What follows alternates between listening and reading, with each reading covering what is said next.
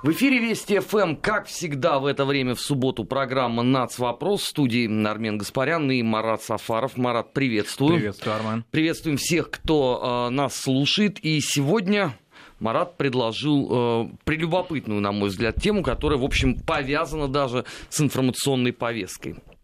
Да, поскольку на этой неделе открылось автомобильное движение по Крымскому мосту, стал доступным для очень многих наших соотечественников и гостей нашей страны, территория Крыма более доступна.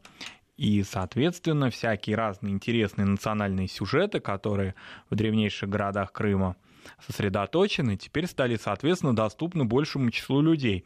Благо, туристический сезон начался, и уже в предшествии буквально да, открытия моста многие мероприятия проходили, и дальше целый календарь их будет он расписан на 2018 год. А уж когда железнодорожное сообщение в плановом режиме заработает, то еще большее количество людей могут посетить, ну, может быть, такие нетривиальные места Крыма, не те, которые всем хорошо известны. А поскольку наша программа «Нацвопрос» называется, то поэтому, конечно, выберем именно вот такие с национальным колоритом и сюжетом. И в этом нам поможет наш коллега, а, аналитик. Есть у нас уже на связи? Нет, еще пока. Да, ну вот буквально через несколько да, минут мы поговорим с нашей коллегой из информационно-аналитического портала «Вестник Кавказа» Екатериной Винник. Она нам расскажет вот буквально, а, поскольку она живет в Крыму, свежую информацию о том, что происходит в Крыму. Но уже до включения мы можем сказать, что буквально а, несколько недель назад 5 мая прошел в Крыму большой праздник, крымско-татарский праздник Хадерлес, который был традиционным праздником, всегда это праздник весны, причем он очень интересен тем, что там два сюжета сразу развивается, один, который связан с земледельческой традицией, а другой со скотоводческой, собственно, крымские татары степные, крымские татары прибрежные. И вот этот праздник всегда был, он был национальным праздником, но в последнее время он стал уже общереспубликанским. А, у нас э, на связи сейчас аналитик информационно-аналитического портала «Вестник Кавказа» Екатерина Винник. Екатерин, приветствуем вас. Здравствуйте. Приветствуем. И, соответственно, слушаем. А, хотела бы сказать, что Крым действительно уникальный регион, и не только из-за своего удачного географического положения, но и за счет богатейшей истории и этнического разнообразия. Именно поэтому на полуострове всегда есть что посмотреть, вне зависимости от времени года. А, среди многочисленных культурных мероприятий, которые можно посетить, без сомнения, особый интерес вызывают национальные фестивали, благодаря которым можно Э, познакомиться с колоритом и изучить традиции народов Крыма. Э, в мае, например, проводится традиционный фестиваль земледелия Хадерлес, древний тюркский праздник, э, посвященный завершению весенних работ. И это мероприятие собирает тысячи представителей разных национальностей, которые отмечают праздник танцами, песнями, народными гуляниями и даже проводятся на традиционные игры, традиционные игры по борьбе куреш. Основной площадкой выступает древний город Бахчисарай, расположенный в самом сердце полуострова. А, во всех городах Крыма проводятся концерты и различные мероприятия, посвященные национальным религиозным праздникам. Вот сейчас, как известно, начался священный для всех мусульман месяц Рамадан, который закончится 15 июня и будет отмечаться народными гуляниями и концертами во всех городах полуострова. А, те, кто хочет поближе познакомиться с театральной традицией, одной из наиболее многочисленных малых народностей Крыма, могут посетить единственный в мире театр крымских татар, которому в, это, в этом году исполняется 117 лет. Э, представления ведутся как на русском, так и на крымско-татарском языках. Также есть возможность побывать и в Ханском дворце, бывшей резиденции крымских ханов, который является единственным в мире образцом крымско-татарской дворцовой культуры и памятником а, общемирового значения. Кроме того, любители истории могут посетить средневековый город-крепость Футкале, созданный предположительно в V-VI веках нашей эры и ставший в XIII веке резиденцией первого крымского хана. Э, вообще количество исторических памятников и сооружений в Крыму поражает. Это и Фатарийские кинасы, и Аджимушкайские каменоломни, и крепость Чемвалов в Балаклаве, и древний Херсонес. Культурных мероприятий тоже немало. Э, Генуэзский шлем в Судаке, рыбный фестиваль в Феодосии, джаз-фест в Коктебеле, а также фестиваль вина «Ноябрь-фест». Вообще Крым – это культурная жемчужина на карте России, которая сумеет очаровать любого гостя своим ярким разнообразием и гостеприимством. Спасибо. Э, напоминаю, что на прямой связи с нами была аналитик информационно-аналитического портала «Вестник Кавказа» Екатерина Винник. Марат, вот э, пока Екатерина говорила, я бегал, пробежался по ленте новостей. Вот интересно, что любой сейчас праздник, связанный с Крымом, его старательнейшим образом стараются политизировать. Ну, например, господин Порошенко сегодня в Киеве же тоже проходит мероприятие, посвященное этому празднику. И он заявил, что вот тот самый мост, который открыли на этой неделе, Украина будет использовать для связи с Кубанью. Цитирую. «Россиянам этот мост пригодится как для, дорога для отступления, а Украина после восстановления своего суверенитета использует его для связи с Кубанью, где, кстати, также живет большое количество украинцев». Вот старательнейшим образом люди пытаются э, смешать все вместе. А, национальный колорит, э, традиционный праздник, э, политику, э, странные нелепые э, политические заявления. Это все ведь свидетельствует о том, что э, Крымский мост, по сути, будучи абсолютно там гуманитарным проектом, э, культурным, да, которого мир еще вот в таком объеме-то по сути и не видел, послужил в, э, в большой степени даже для политизации дополнительной этой непростой темы. Ну, наши соседи, они политизируются от любой темы, которая так или иначе касается, как они представляют, да, проблемы Крыма или каких-то аспектов, связанных с Крымом. Мне кажется, был бы мост или не был моста, все равно бы тема, которая касается а, взаимоотношений России и Украины, они бы неизбежно были бы а, киевским режимом политизированы. Просто, ну, опять очередной набор нелепостей. Вот, допустим, по Кубани уж мы а, в присутствии Армена, мне кажется, да, и темы, связанные с Кубанью, с казачеством и в том числе с гражданской войной, да, я даже прям боюсь их касаться, чтобы не ошибиться ни в чем. Ну, так или иначе, все-таки осмелюсь сказать, что разговор об украинском населении Кубани, он же ведется уже несколько лет. Эта тема не безобидна видно, и Киевом ведет. Ну, так же, как и с украинским а, населением Всевеликого войска Донского. Донского ну, да. в смысле Ростовской области, если просто не знает. области, Новочеркасска, в частности, а также областей, прилегающих к Украине, например. А, к Харьковской области, а, граничащих, в частности, Белгородской. Эта тема уже несколько лет обсуждается. Поэтому здесь а, сам Крымский мост лишь повод для этого обсуждения. Ну, мы прекрасно знаем изменения демографии, которые происходили в 19-20 веках и так далее. Ни о каком плотном таком населении речи не шло, но теперь вот вдруг вот получилось. Интересно, что если эти темы касаются этнических каких-то а, моментов, то можем напомнить нашим украинским коллегам, ну не, не властям, а может быть коллегам-историкам, которые еще там остались. Они там есть еще? Профессиональным. Но они где-то, наверное, там существуют в каких-то, может быть, восточно-украинских городах или, скажем, в Одессе, а, которым мы хотели бы напомнить о том, что многие этнические понятия были сословными на самом-то деле в тот период времени. Собственно, и на территории Российской империи много таких примеров. И среди тюркоязычных народов, и в Закавказье и так далее. И речь здесь идет скорее о каких-то сословных вещах, а не об этнических, о том, что националистическое сейчас вводится в это понятие, понятие украинцы. Вот оно должно иметь а, сугубо этническую характеристику. Кто-то где-то какой-то отчет принес а, украинским властям, где фиксируются некие украинцы, да, но речь там могла идти исключительно об этни... о сословных каких-то признаках, нежели об этнических. Но это вообще разговор, в общем, не имеет никакого особого значения, потому что никто этого не услышит. Вообще, конечно, это невероятно удивительно. Э, вот э, Украина позиционирует себя э, сугубо европейской страной. Ну, не чита нашему, так сказать, азиатскому мордору. При том, что в Европе, если ты вот начнешь вот таким образом дробить народы, вызывая постоянно межнациональную рознь, за тобой очень быстро придут и попросят тебя ответствовать в суде. Но вот в случае с этой конкретно страной Проблема состоит в том, что все абсолютно спокойно на это смотрят. Вот да. постоянно идет разжигание национальной розни в очень спокойном. Вот действительно э, такой вот э, исторически спокойный э, регион Крым, где вот сейчас все угомонилось. И все равно изо дня в день в эту точку стараются бить. Потому что вот днями же последовало заявление о том, что они заканчивают, в Киеве имеется в виду, заканчивают работать над э, вопросом особого э, статуса Крыма. Ну, в том числе понятно, для чего это делается, потому что надо в очередной раз э, привлечь э, к работе нигде и никем никогда не зарегистрированный меджлис в очередной раз э, прокачать вот эту вот ситуацию. Ну, работу найти ему, конечно.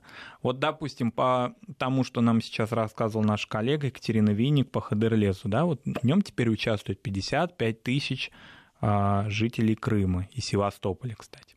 А это о чем говорит? Это говорит о том, что в число отмечающих этот весенний крымский праздник, крымско-татарский праздник, а, включается, участвуют в нем люди разных национальностей, тогда как раньше, когда все праздники регулировались и все праздники а, и какие-то памятные даты в основном а, отмечались исключительно по указанию так называемого Меджлиса, они были сугубо национальными. И вот эти общины фактически находились в изоляции друг от друга, по большому счету. Да, люди, конечно, люди есть люди, и они не могли не взаимодействовать друг с другом, но извиняйте, праздник отмечаем все по, по своим делянкам.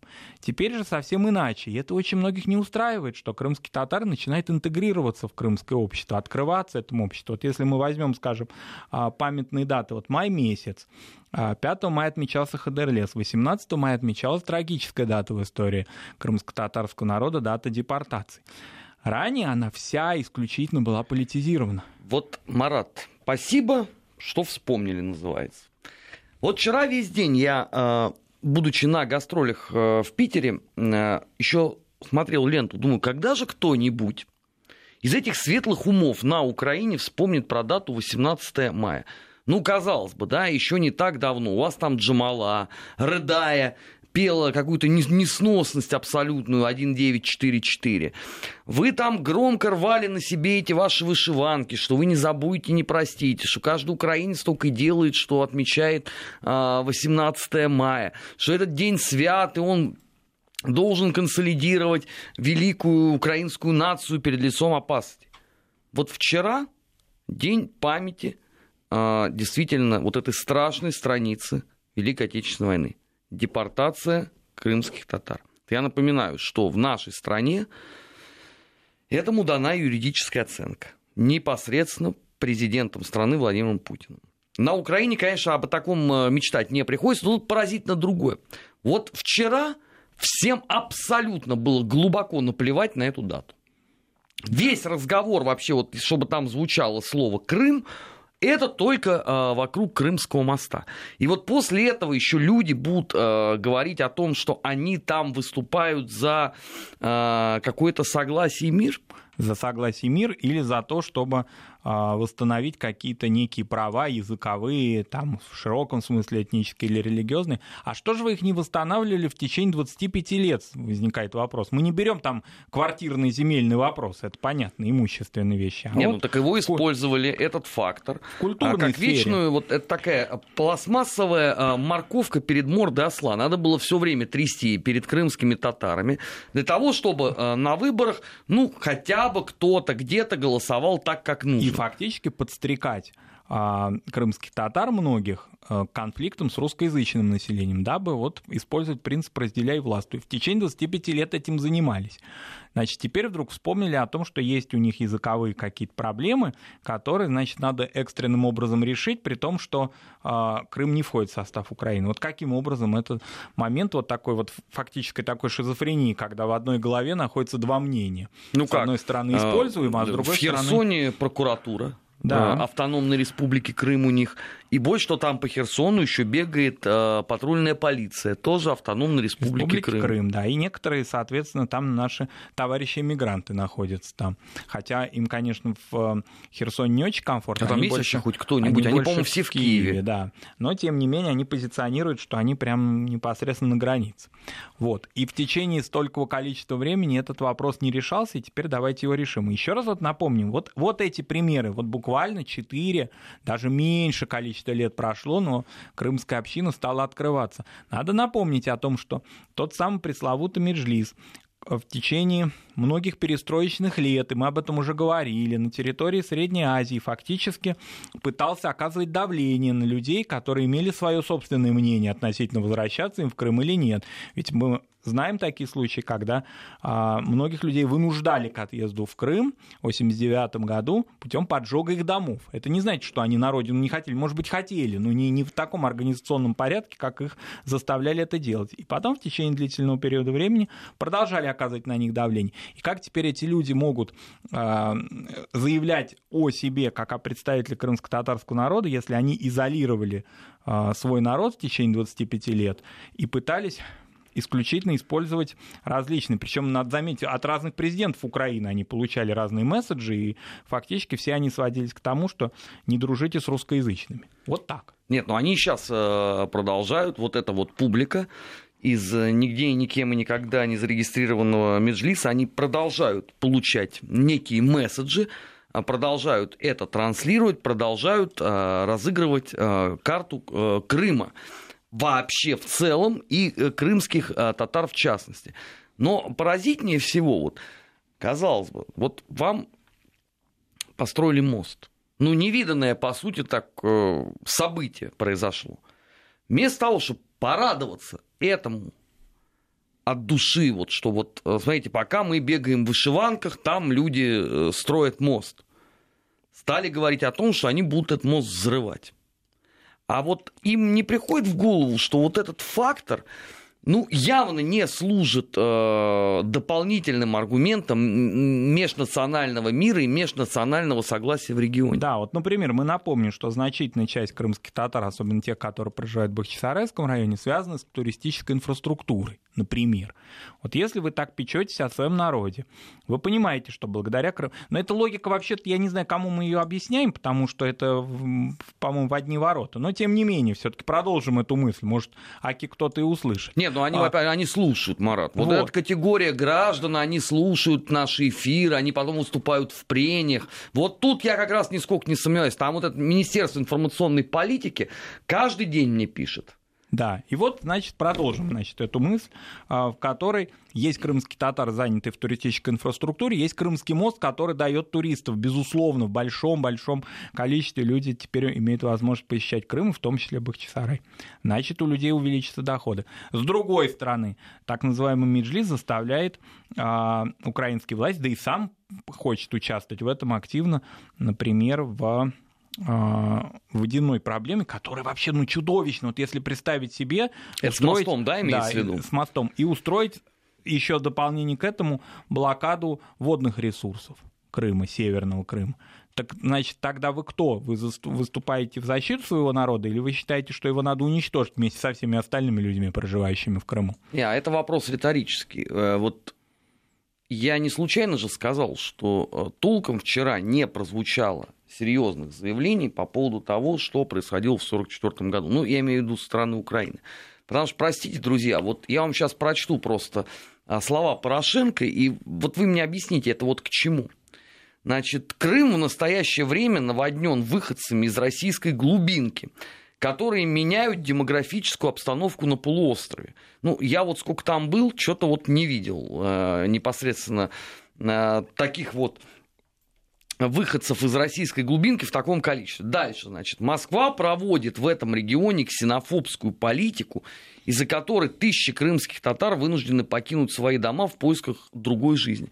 А можно перечислить, ну, хотя бы не тысячу крымских татар, а 10 хотя бы. Ну вот не считая Муждабаева, Джемилева, э, Ислямова, Чубарова и вот там вот еще пяток таких же упырей. назвали 7, вот их еще где-то трое, вот еще где-то эмигрантствуют. Нет, Что мы, касается... мы это можем назвать, мы можем. вот они назвали. Ну вот применительно к теме понаехали, населили, это очень интересно, что это взято вообще-то из лексикона крымско-татарских лидеров конца 80-х годов, причем применительно к украинскому населению именно. Мы сейчас вернемся в Крым, который населен людьми из украинской глубинки, вот они должны освободить э, наши дома. Вот интересно, что, оказывается, такие мысли, они бывают вирусными, то есть они переходят из одной воспаленной головы в другую. То есть с ними они уже не борются, это, это, тут уже все хорошо. Все хорошо, да. Теперь выяснилось, что, оказывается, есть из некой российской глубинки, которые туда понаехали. Каким образом и на каких основаниях они могут это делать, если у них нет никакой статистики, а материалы переписи 2014 года, которая была проведена на, а, в Крыму и в Севастополе, это не показывают. Вот, ну вот где вот этот абсурд? Давайте Давайте тогда опять послушаем, вспомним эти крымско-татарские заявления о том, что Крым только для... Там же интересно, для крымских татар, караимов и крымчаков. Вот так, значит. остальные? Господин Чубаров заявлял. Все остальные это не коренные жители, это прибалтийская модель. А вот, то есть, э, греки, нет, нет, немцы, никаких, никаких немцев. Итальянцы? Никаких итальянцев, армян, греков, никого. Вот три а этноса... город Армянск тогда откуда взялся? Вот не, неизвестно он откуда взялся. Вот есть три этноса, которые имеют все права, все остальные понаехавшие. Интересно, что теперь украинские власти эту, значит, идею подхватили и используют ее против русскоязычного населения. А с каких пор караимы стали своими? Караимы, которых они уничтожали. Это-то с каких пор у них вдруг вызвало Крымчаков, любовь и да, уважение? Многие из э, коллаборационистов, они э, участвовали в, ну, в Холокосте, как известно, на территории Крыма. Караимам же ведь, ну, в, общем-то, да, это вся немецкая э, тщательная такая научная безупречность в кавычках, она позволила им выжить в том смысле, что некие, значит, профессора заявили о том, что караимы не относятся к числу истребляемых народов, и на территории Крыма они остались. Вот так, не благодаря, а вопреки. А крымчаки были уничтожены. А вот теперь выяснилось, что это три коренных народа. Все точка здесь. Больше все остальные в совокупности, населяющие Крым, не имеют сюда никакого Марат, отношения. я стесняюсь спросить, а кто там такой видный рассолок? Кто это, вот это все, это все Чубаров Это Чубаров, да? Конечно, это заявление Чубарова. Да, он э, об этом неоднократно заявлял и заявлял об этом на территории уже Украины. То есть он заявлял на территории той страны, чьи вроде бы как бы интересы он защищает. А тогда ваше украиноязычное так называемое население, которое, по их оценкам, там чуть ли не половина Крыма, лишены возможности говорить на украинском языке. Так, Они так, понаехали. Марат, секундочку, я запутался. Значит, а половина Крыма это украинцы, половина. приехавшие из глубинки. Из глубинки. Вторая половина это россияне, приехавшие из глубинки. Да. А коренные жители тогда а где? Коренные жители, вот это крымские татары, чью численность они а, раздувают до огромных пределов, да, краимы и крымчаки. И лишь они имеют право на проживание. Вот это какая-то некая третья половина. Вот так. А мне а, просто безумно интересно, вот господин Муждабаев, родившийся в Тамбове, живший в Москве, а нынче в Киеве, он считается коренным жителем Крыма. Обязательно, потому что а он вот, например, в изгнании. Мой прадед, прапрадед, вернее, живший э, в Крыму и владевший табачной фабрикой, он не является он жителем Крыма. не вышел, не может являться, да. Прекрасно. Да, все очень логично. Муштабаев может родиться где угодно, но он имеет историческое право вернуться, по их мнению, туда, куда он хочет. Вот. Ну, прибалтийская модель полностью вот она взята на вооружение. Мне интересно даже, конкретно. что там те же прибалты, они как раз не спешили э, возвращаться в чудесную, замечательную Латвию, в восхитительную Эстонию и, э, я не знаю, великолепную Литву. Потому что все эти призывы к эмиграции, они так, собственно, призывами и остались. И никто никуда в результате не поехал. В лучшем случае там открыли точки для своего бизнеса. Такой мини-офшорчик устроили. Но ну, это там отдельная да. тема. А, поговорим сейчас а, сразу после выпуска новостей. Напоминаю, что это программа «Нац. Вопрос». А, в эфире Вести ФМ, в студии Армин Гаспарян и Марат Сафаров. Сейчас новости середины часа, после этого продолжим. 16 часов 32 минуты в российской столице. Программа «Нац. Вопрос». Студия Армин Гаспарян и Марат Сафаров. Вот нам совершенно справедливо пишут на нашем э, смс-портале. Крым – территория скифов.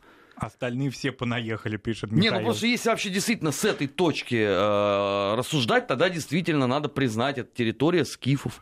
Ну, Господин Чубаров э, своими э, расовыми доктринами да, отдыхает. Он сначала пусть со скифами разбирается. Ну, сначала скифы, да. Где скифы, сарматы там и так далее. Но вот очень интересно, что это расовая, совершенно справедливо, Армен, да, сказали о том, что это расовая теория, она э, спокойно выслушивается европейскими различными миссарами, заботящимися, пекущимися о национальных отношениях в Крыму. Это вот очень важно. То есть, если человек высказывает а, сугубо расовые, шовинистические, фактически нацистские призывы, тем не менее он охотно принимается в различных странах Европейского Союза своими доводами. А вот здесь, конечно, тоже невероятно интересно. Вот э, книги известного рассолога Ганса Гюнтера, да, они не очень популярны ну, вообще, скажем, не, не приветствуется, да, по понятным причинам, потому что это же была основополагающая государственная доктрина э, тысячелетнего рейха. И тут вот вам, пожалуйста, в современной европейской стране открыто и откровенно проповедуется подобное. И заметим, да, никто не возражает. Да, причем страна себя позиционирует как кандидат, а вот если она посмотрит о положении в странах, уже находящихся на территории Европейского Союза, то всем хорошо известно, что различные заявления правых политиков в Румынии или Венгрии, они и в Польше, они подвергаются очень серьезному э, осмыслению в Брюсселе, и осуждению, и предупреждениям, и фактически угрозам даже санкций, когда страны ЕС нарушают общеевропейские конвенции о правах национальных меньшинств. Здесь же это вот э, совершенно в порядке вещей. А почему вдруг?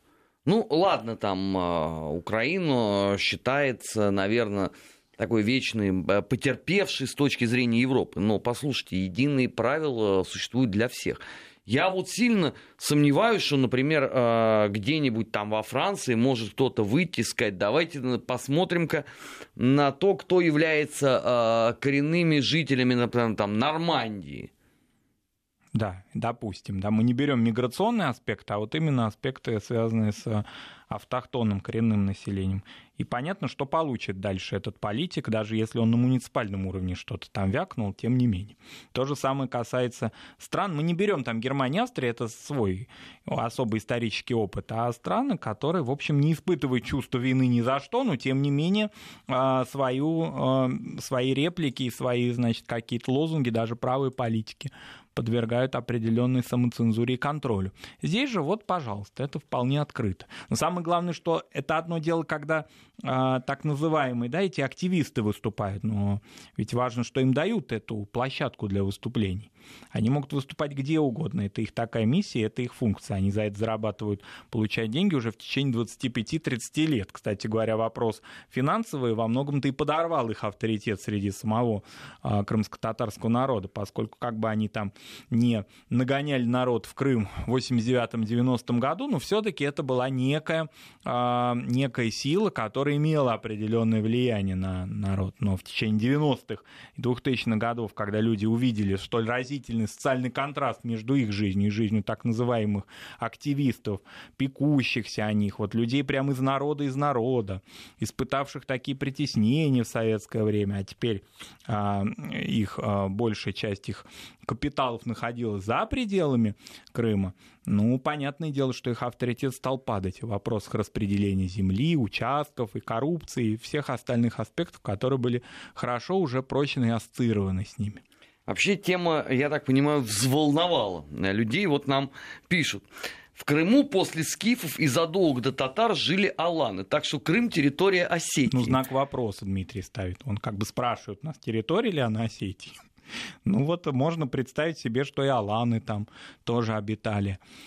Но Чубаров а про Аланов, по-моему, ничего про не Аланов говорит. не говорит ничего, он не говорит даже о генуэзцах, хотя в Керчи живут крымские итальянцы, наряду с крымскими татарами, в общем-то, пострадавшие в годы Великой Отечественной войны, и тем не менее а, защищать итальянцев он как-то совершенно не собирается например. А но, итальянцы чем не угодили? Ну, они просто вот ну, это тоже европейская по, ну, нация. Нет, понаехали они. они И же, они тоже. Ну, конечно, потому что генуэзцы это, те итальянцы, а которые живут в Керчи, это итальянцы 19 века, они уже приехали в оккупированный Российской империей Крым. То есть они незаконно проникли в а Крым. А крымские татары с какого века э, в Крыму находились? Ну вот они средневековые, до конца XVIII века он считает, что это существовало крымское государство. Самое главное, что есть две подмены. Самая большая подмена – это подмена даже не средневековая, о которой мы многократно говорили, связанная с существованием Крымской ССР в начале 20 века, в первой трети, а, в первой половине 20 века и так далее, которая сейчас позиционируется как исключительно Крымско-Татарская национальная республика. А кто им это сказал? Вот им кто-то это сказал, и они это упорно продвигают эту мысль. То есть, вот... То есть они называют вот ту республику, которая позже была преобразована в Крымскую область, они ее считают своей национальной республикой. На вот основании чего? Ну, перепись населения на тот момент существует. Да, который... Она дает совершенно другие данные. Другие данные, она дает и другие данные о состоянии, ну, допустим, перепись 39 -го года, скажем, наиболее такая. Ну, да, есть там и 20-х годов да. перепись. Она дает тоже не совсем те цифры, да. а, на основании которых можно рассуждать о том, что это была вот республика Крымских татарского да. перепуга. 39-го просто она интереснее еще и тем, что она последняя перед депортацией, перед Великой Отечественной войной. А тем не менее она тоже не показывает никакого доминирования. А уж если они заботятся о Краимах и Крымчаках, то в совокупности эти три народа не могли дать а, и половины населения этой автономной республики. Но, тем не менее, вот такой миф. Вот один миф про Крымское ханство, который вот с него, до него не было ничего. А, ну, была, как? Вообще ничего? Орда была золотая, ей можно быть. Все. Дальше Крымское то ханство. То есть татаро-монголы это нормально? Вот вы сказали бы татар-монголы, уже сразу бы во враги бы были Почему? написаны. Никаких татар-монгол, никаких монгол. Просто вот было ордынское государство. Ну хорошо, в него кто-то же входил в ордынское государство, вот какие-то был, народы. Было ордынское государство, э, интересным его памятником является мечеть хана Узбека в Старом Крыму, так. ее свидетельством. И дальше все это плавно перетекает в, Гиреевский, Крымск, в Гиреевское Крымское ханство. А до этого что было, и это не имеет уже никакого значения. Так, сейчас, частности... сейчас, сейчас, Марат, э, э, по пунктам, значит, я вот запутал. Значит, вот, греки, вот, допустим, вот есть, жили. вот татаро-монгольская орда. Она из кого состояла? Вот я еще раз хочу повторить, что формулировка татаро-монгольская орда сразу бы отбросила Хорошо, наших дискутантов. просто орда, она из кого состояла? Какие народы туда входили? Вот они всякие разные входили, но главное, что тюркоязычный вот этот субстрат, которое было основным, он и имеет право на дальнейшее существование и развитие на этом полуострове. Ну, были же греки, понятно, в Кафе, да? Так. А это не, не в счет. Ну, тоже понаехали они. Так, то есть, значит, кто-то имеет право на существование, да. но эти народы называть нельзя, потому что иначе ты э, раскроешь все карты. Безусловно, потому что вот есть некая правящая имперская нация, тюркоязычная, назовем ее так, ее и крымско-татарской жить назвать нельзя, потому что это же позднее этноним, всем хорошо это известно. Она плавно перетекла в Крымское ханство, оно правоприемник, если можно так выразиться, Орды. А, ну и дальше все, оккупация России Екатерины II.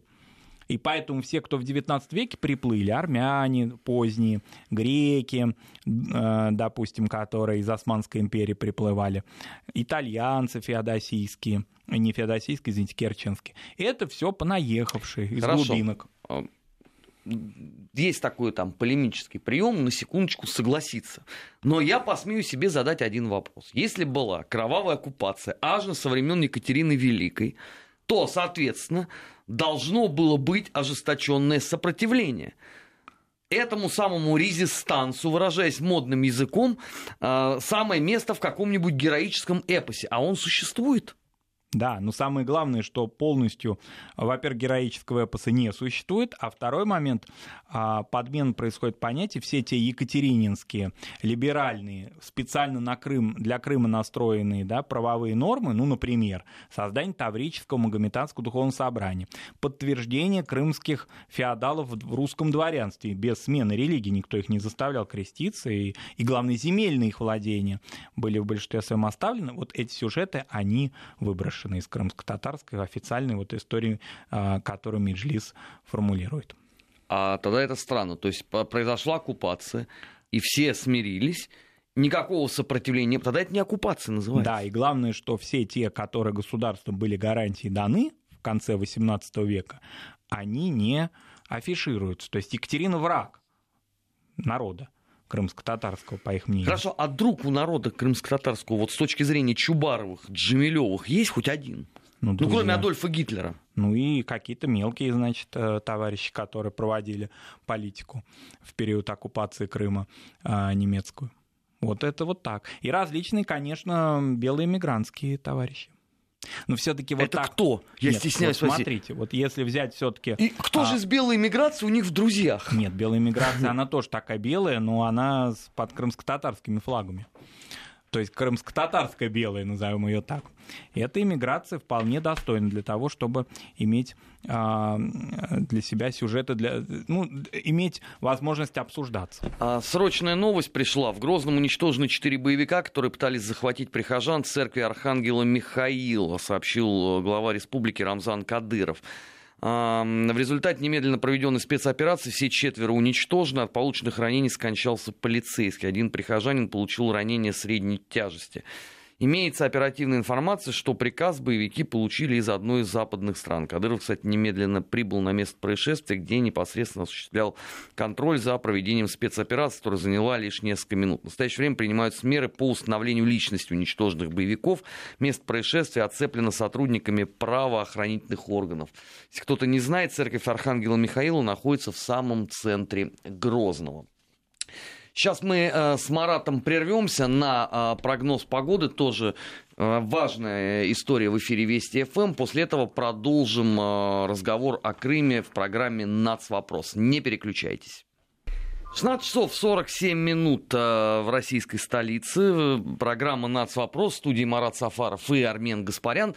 А, мы прервались на чрезвычайно порадовавшем меня постулате про каких-то белоиммигрантов, которые оказались в друзьях у них. А фамилии хоть какие-нибудь там известны? Кто Нет, это? Там, во-первых, очень интересная тема, что а, белая иммиграция, вообще вот вся иммиграция с территории а, Закавказья и Крыма, она объединена в общую такую канву. И вот в частности, а, допустим, это все вкладывается в концепцию мухаджирства. Надо вот с этого, кстати, начать. О том, что существовали разные волны. Вот люди прямо никак не могли стерпеть ужасной оккупации, и они уходили. Первая волна произошла в конце XVIII века, вторая в период Крымской войны, а третья в период революции. Ну, вот, вот это вот три такие а, волны а, ухода, значит. Что касается а, личностей каких-то, то очень интересна смена оценки по отношению к Исмаилу Гаспринскому. А, и его работам. А почему? Потому что до определенного предела как-то временного а, никто не вчитывался в название книги Исмаила Гаспринского «Русское мусульманство». Так, секундочку. То есть они героизировали Гаспринского да. безостановочно, при этом даже не зная, что он написал? Ну, они не вдавались в подробности названия его книги основной, «Русское Ну хорошо, они когда его в руки брали, они же на обложке могли прочитать, как она называется? Ну, видимо, не могли. А теперь прочитали и поняли, что это не антирусское мусульманство, не украинское мусульманство, не э, какое-то другое, а вот оно русское. Значит, чего им дальше-то заниматься? Вот. Кроме того, в его биографии много нестыковок, которые связаны с э, этой концепцией угнетения и порабощения. Он городской глава Бахчисарая, на самом-то деле. Он русский дворянин, мусульманин при этом. А очень успешный человек. Он издатель газеты, которая, Таржиман, переводчик, который издавался на протяжении почти 30 лет и распространялась свободно на территории России. После манифеста эта газета стала во многом политической, даже общественно-политической, до этого больше, конечно, культурной. Вот это все, ну, оно все противоречит концепции угнетения. Как это можно теперь постулировать? Один только тезис из этого всего все разрушает. Как он мог развивать такую газету, которую читали мусульмане на территории всей Российской империи, просвещались ей, если Крым порабощен, оккупирован и угнетен? То есть Гаспринский тоже в минус. Но он в минус. Заниматься им, это значит противоречить, копать могилу своим концепциям. Угу. Значит, а, ну, с представителем белой иммиграции, я так понимаю, здесь надо просто поставить точку, чтобы людям объяснить. Значит, во-первых, все, э, вся эта белая иммиграция, она жила э, под девизом «Единая, великая, неделимая Россия». И уж боже упаси, никто там не собирался, извините, э, выяснять, кто является пришельцем в Крыму. А Конечно. Больше того, таких людей совершенно справедливо называли сепаратистами, и в условиях гражданской войны вообще участь их была зачастую сильно печальной, потому что с ним был самый короткий разговор, что характерно и у красных, и у белых. А второй момент. Значит, здесь, наверное, может идти речь о некоторых политических иммигрантах, но, наверное, э, все-таки образца там уже после окончания Великой Отечественной войны. Нет, но эти все люди не имеют никакого отношения к белому к движению. К белому движению не имеют, но все-таки в период существования кадетской партии крымско-татарские активисты ей, к ней примыкали. Либеральному, так, к либеральному блоку. Но это известно, что Ну, а куда ему еще было да, примыкать? Ну, не, не к октябристам же все-таки. Черносотенцам, да. Поэтому они примыкали именно к кадетам.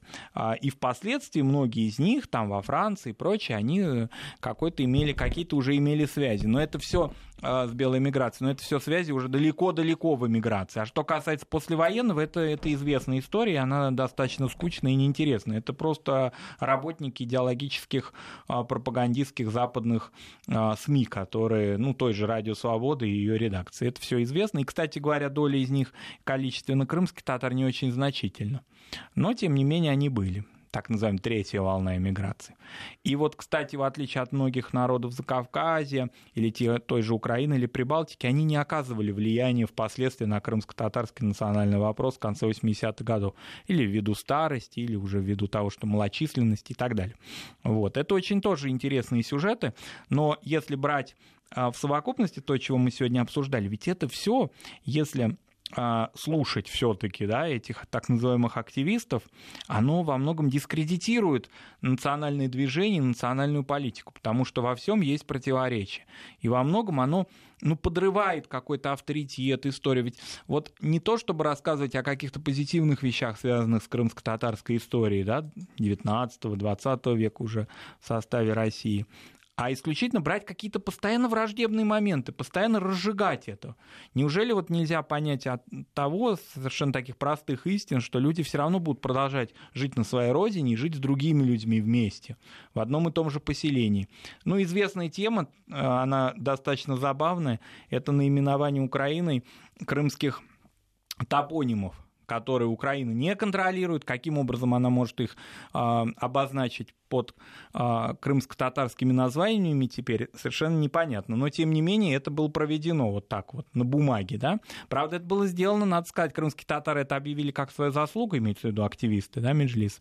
А ничего подобного, это не их заслуга, это закон о декоммунизации, потому что обозначены названиями исключительно те города, которые имели, по мнению киевских властей, какие-то связи с советской историей. Ну, это Красноперекопск, ну, да, например, как, как да. я понимаю? Да, например. Не понравился. Не понравился.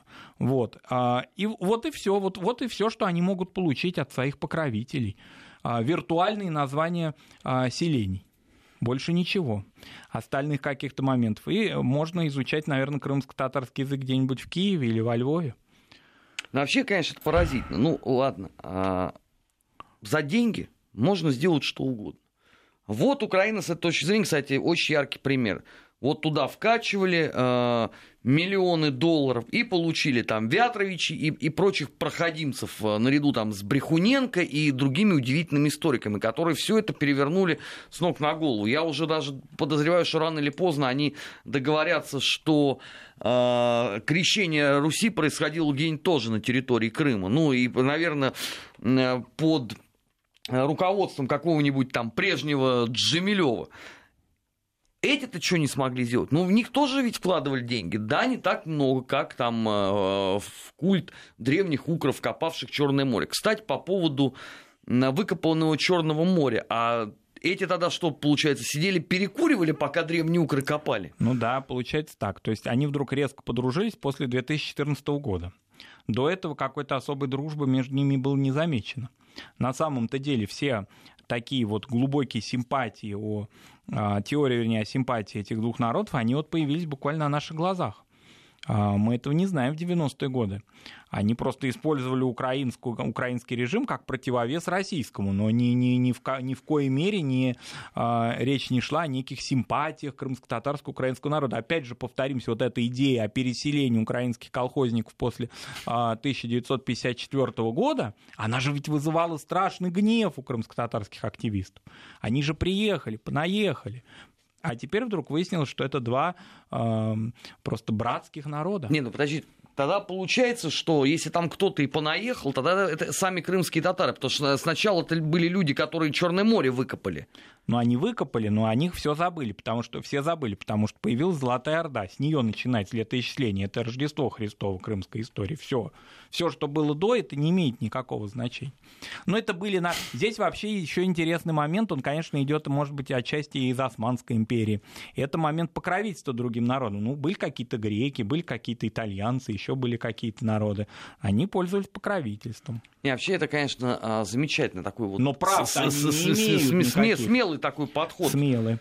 Вот эта часть истории выбрасывается, хотя тут как раз э, наш родимый Мордор никакого отношения не имеет к попыткам копания Черного моря. А вот непосредственно, значит, с Золотой Орды э, идет отчет.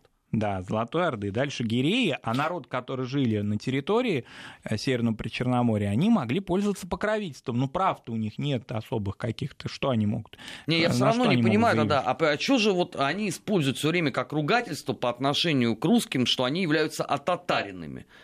Если у вас вот эти вот э, вызывают такую любовь постоянную. Да, русские отатарились, а раньше, до 2014 года, украинцы понаехали. А теперь выяснилось, в Крымскую область имеется в виду, послевоенную, а теперь выяснилось, что все хорошо, все нормально. То есть а татарины Россия – это плохой такой термин, да, а крымско-татарские активисты Меджлиса – это хорошее обозначение. Это позитивные. То есть у них э, в головах все вот это аккуратнейшим Абсолютно. образом э, Никакой. создает единую такую картину. Никакого противоречия, все нормально. Святые люди. Вот, вот просто святые люди. Это же надо какой незамутненный разум иметь. Да, но самое главное, что это вирусный разум. Понимаете, я не знаю, как разум может вот передаваться в голову а, какие-то такие воздушно-капельным путем идеи, потому что они очень похожи на самом деле. А, украинских активистов, у крымско-татарских, они иногда зеркальные просто идеи. Но, допустим, очень долгое время активисты Меджлиса рассказывали такие истории, как приехали, а, ужасные такие украинские переселенцы, а, вошли в крымские дома, где была наша мебель, были наши вещи. А вот теперь в 89 году мы придем, их и всех, и, значит, выгоним оттуда. Теперь же выяснилось, что все это хорошо, все это во благо. Да. В рамках программы «Нацвопрос» была сейчас небольшая э, лекция по психиатрии. Э, да, Разбираться да. тут, конечно, можно э, бесконечно долго, как и со всем тем, что происходит в этой удивительной стране, но это мы продолжим уже через неделю. Спасибо Марату. Спасибо. Это программа «Нацвопрос» в эфире Вести ФМ. Сейчас мы уходим на новости. После этого недельный отчет. У нас в гостях будет Алексей Алексеевич Мухин. Не переключайтесь.